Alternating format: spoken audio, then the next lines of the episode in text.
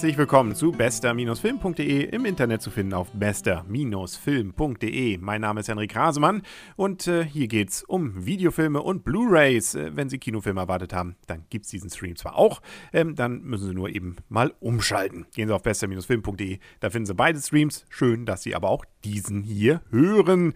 Da geht es um Konserven, sprich also Filme, die schon vor einiger Zeit mal gelaufen sind und die wir noch nicht besprochen haben, wie zum Beispiel Groupies bleiben nicht zum Frühstück aus dem Jahre 2010.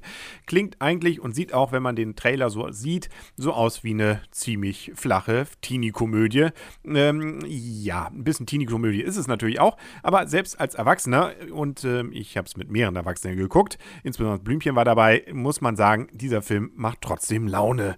Und äh, wenn man dann eben sich nicht unbedingt verinnerlicht, äh, dass eben die Schauspieler zwar älter sind als die, die sie spielen, dann kann man fast davon ausgehen, äh, dass es dann eben nicht nur Teenie ist. Nun gut, äh, ich will nicht lange drum herum reden. Worum geht es überhaupt? Es geht nämlich darum, dass wir hier ein Mädchen und einen Jungen haben und beide verlieben sich. Gut, das ist jetzt nicht wirklich originell. Ähm, das, was äh, das Originelle daran ist, er ist nämlich Superstar und sie äh, kommt gerade von einem Amerika-Austausch wieder, hat also von dem Superstar nichts erfahren, trifft den zufällig mehr oder weniger in einem botanischen Garten in Berlin und äh, man verliebt sich eben, aber sie weiß eben nicht, wer er ist. Ja, klingt nach eben dem typischen. Ist es in dem Sinne eigentlich auch. Es gibt natürlich ein paar Verwicklungen. Dann gibt es natürlich den bösen Manager, der das irgendwie alles nie so toll findet. Und, und, und. Und die Eltern können damit auch nicht so richtig um. Was das Ganze trotzdem so liebenswert macht, das sind eigentlich vor allem die beiden Hauptdarsteller. Und davon vor allem das Mädel, nämlich Lila, gespielt von Anna Fischer. Die ist zwar beim Dreh schon so um die 23, 24 gewesen, äh, was aber dem nicht abspenstig machte, dass sie trotzdem eine Abiturientin mimt und äh, das macht sie, wie gesagt, richtig klasse. Also man nimmt ihr definitiv ab, äh, beziehungsweise merkt sehr schnell, weshalb sich denn nun der Chris, der Christopher, in sie verliebt. Ähm, und das ist bei Weitem wirklich nicht in jedem Fall so. Da fasst man sich eher manchmal am Kopf und glaubt das dann irgendwann äh, schon aus reiner Frustration. Hier muss man es nicht, ähm, da ist das schon ziemlich offensichtlich. Und auch der Christopher macht das klasse, gespielt von Kostja Ullmann. Den kannte ich jetzt allerdings nicht. Anna Fischer habe ich schon mal gesehen bei Liebe Mauer. Gut. Also, allein die beiden tragen also diesen Film, der ansonsten, muss man gestehen, hier und da doch in die äh, typischen Plattitüden fällt. Und zwar auch noch äh, ziemlich, ziemlich bei anderen Filmen klaut. Und zwar hat man erstmal schon mal versucht, so dieses Berlin-Berlin Berlin-Feeling ein bisschen in diesen Film reinzubringen. Die Serie, viele kennen sie ja vielleicht noch. Ähm, da hat man also schon einiges, glaube ich, von sich abgeguckt und, und dieses Liebenswerte vielleicht der Stadt und äh, von den Jugendlichen und äh, ja, Gut, also davon, aber insbesondere, und das ist ja fast schon kriminell, was da passiert ist, das Clown bei Notting Hill. Ähm, von der Story ja so ein bisschen ähnlich, äh, wenn auch nicht als Teenie-Komödie jetzt unbedingt angelegt äh, und äh, auch sicherlich inhaltlich doch ein bisschen tiefer gehend. Ähm, aber insbesondere das Ende, da haben sie also sowas von geklaut, wo die dann alle da um den Tisch rumsitzen und äh, sie dann fragt, habe ich doch richtig gemacht, dass ich ihnen, ich will jetzt nicht zu viel verraten und sie dann, ja, das will ich auch nicht verraten, aber das ist eins zu eins auf jeden Fall Fall Notting Hill.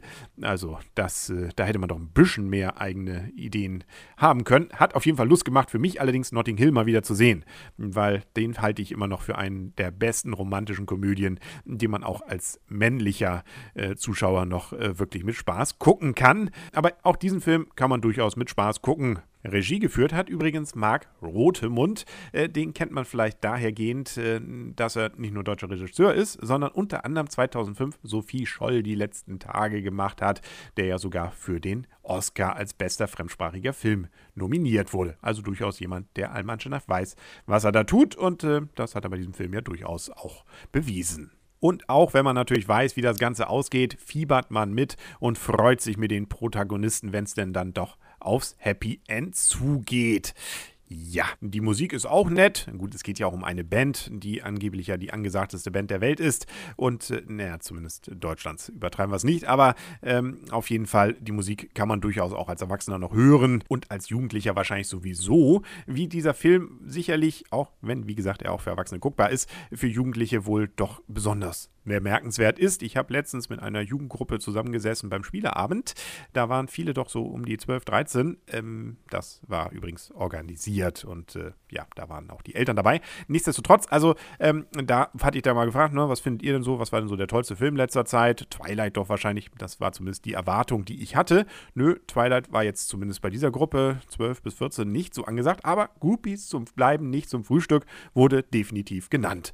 Jo, Zeigt ja schon, scheint man also die Generation zusammenzubringen. Das ist doch klasse. Als Bonusmaterial gibt es übrigens noch einen durchaus gar nicht so schlechten Teamfilm, den man sich dann mal angucken kann. Natürlich die obligatorischen Musikvideos äh, von in diesem Fall ja der künstlichen, mehr oder weniger künstlichen Band Berlin Mitte und auch ein paar Audiokommentare, unter anderem mit Anna Fischer herself und auch ein paar zusätzliche Szenen. Ja, kann man mitnehmen. Ähm, auch hier, wie oftmals, muss man natürlich nicht. Der Hauptfilm ist sicherlich das Wichtigste. Erschien übrigens inzwischen auch auf Blu-ray. War zeitweise nicht ganz klar, aber inzwischen gibt es sowohl die DVD als auch die Blu-ray. Und von mir gibt es Punkte. Ähm, ich habe mich auch nochmal abgesprochen mit dem Blümchen. Äh, sie hätte so um die ja, sieben Punkte gegeben und da schließe ich mich glatt an.